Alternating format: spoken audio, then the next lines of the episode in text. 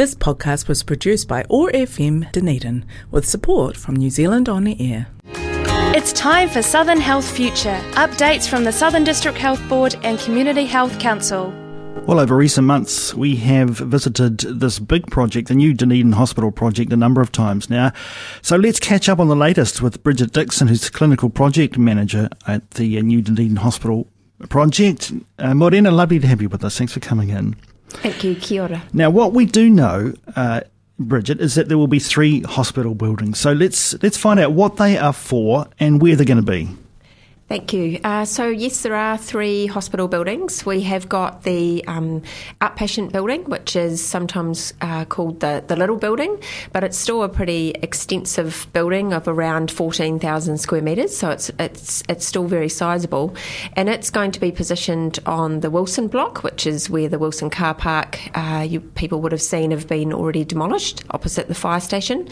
We then have the, the much larger inpatient building, and it will be positioned uh, on the other side of St Andrews Street, um, where Cadbury's was initially and is in partway through being demolished.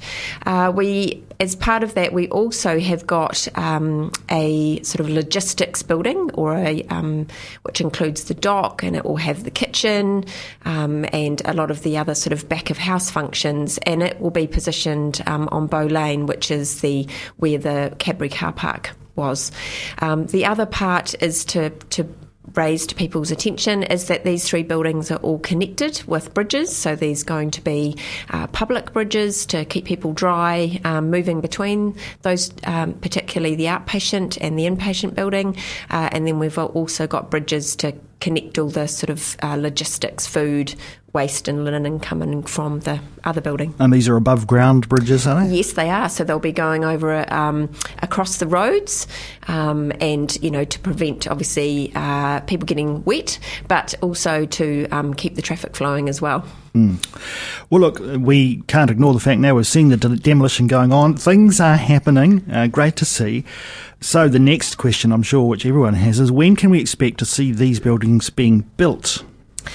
The uh, timeline for the outpatient building and uh, the outpatient building um, includes outpatient type clinic. So when you might go and see someone for an appointment, like for your eyes or for your ears or for your knee joint, um, but it also includes um, some day surgery as well and other sorts of day um, procedures. Um, it that building will be open in 2025, and then the big inpatient building, which is where all the uh, more acute type services, um, inpatient beds, emergency department, and, and other theatres, um, it will be opening in 2028. Make no mistake, it's a huge project, isn't it? There's still much to be done. And there's been much groundwork going on before all of this. Remind us how the community has been connected to this project up to date. We have had um, a large number of user groups, and these are called FIT groups or Facilities and Transformation Groups. And uh, these groups are um, arranged by different services or different departments. Uh, there's a mixture of both um, clinical people or other type of um, hospital based people, but we also have had um, wonderful involvement by the community through the Community Health Council. And those members come from a variety of backgrounds, so maybe representing uh, different cultures, uh, different community groups, such as um, uh, from accessibility perspective, uh, from aged um, care perspective, uh, and we've really enjoyed having their involvement. We also have a formal, um, the project project has a formal arrangement with Mana Whenua through Aukaha, and we also have um, ongoing um, interactions with Pacifica people as well. Now, Bridget, we all understand the concept of new. Everyone likes the idea of something being bright and shiny, but um, most critically, uh, people will be wondering, I'm sure, in what ways this new hospital is going to be different from what we experience now. So, one of the most uh, obvious uh, changes is going to be the separation of particularly the outpatient activity and the day activity um, into the outpatient building, um, away from the more acute and unplanned type activity that might happen in the uh, big inpatient building.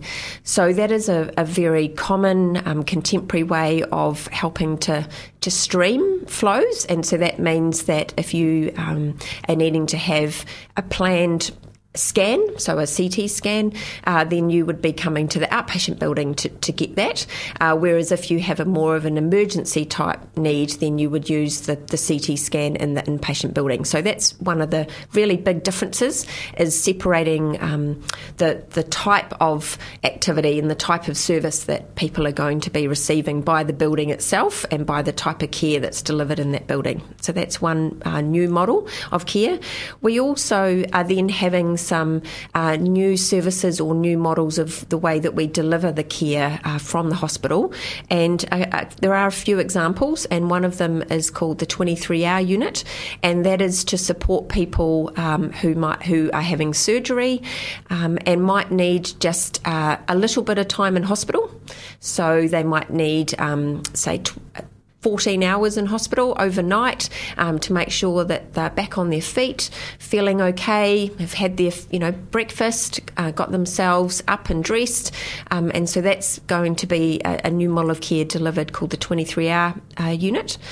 We also have got a much larger assessment and planning unit next to the emergency department, and so that's to support people that might uh, need um, have something unexpected happen to them, and they need a, a bit of time in hospital, um, and we can help support them to get back home with with the medical and nursing and allied health care that they need back at home.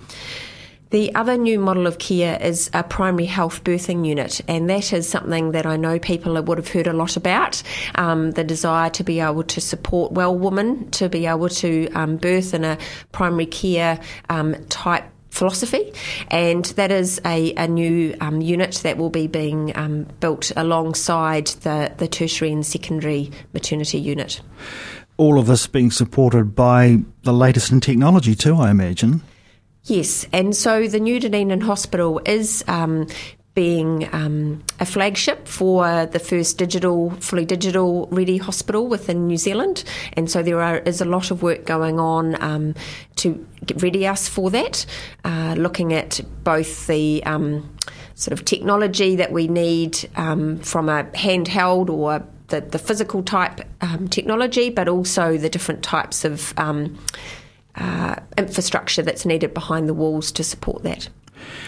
Well, it's so interesting to be brought up to date with this. You will be pleased, I'm sure, to see bricks and mortar starting to tumble and you're starting to imagine the reality of this coming together.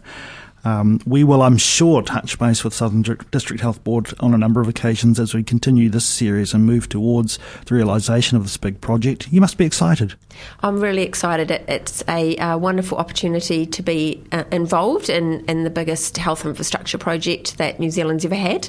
Um, it's very exciting, and, and, we've had such positive engagement from the community, both our staff, um, our university and polytech colleagues, uh, and but also the community Health Council and uh, Mana Whenua has been very positive. Bridget Dickson, uh, Clinical Project Manager of the new Dunedin Hospital Project, thanks so much for taking some time to join us here for our Southern Health Future Spot today. This podcast was produced by OAR FM Dunedin with support from New Zealand On the Air.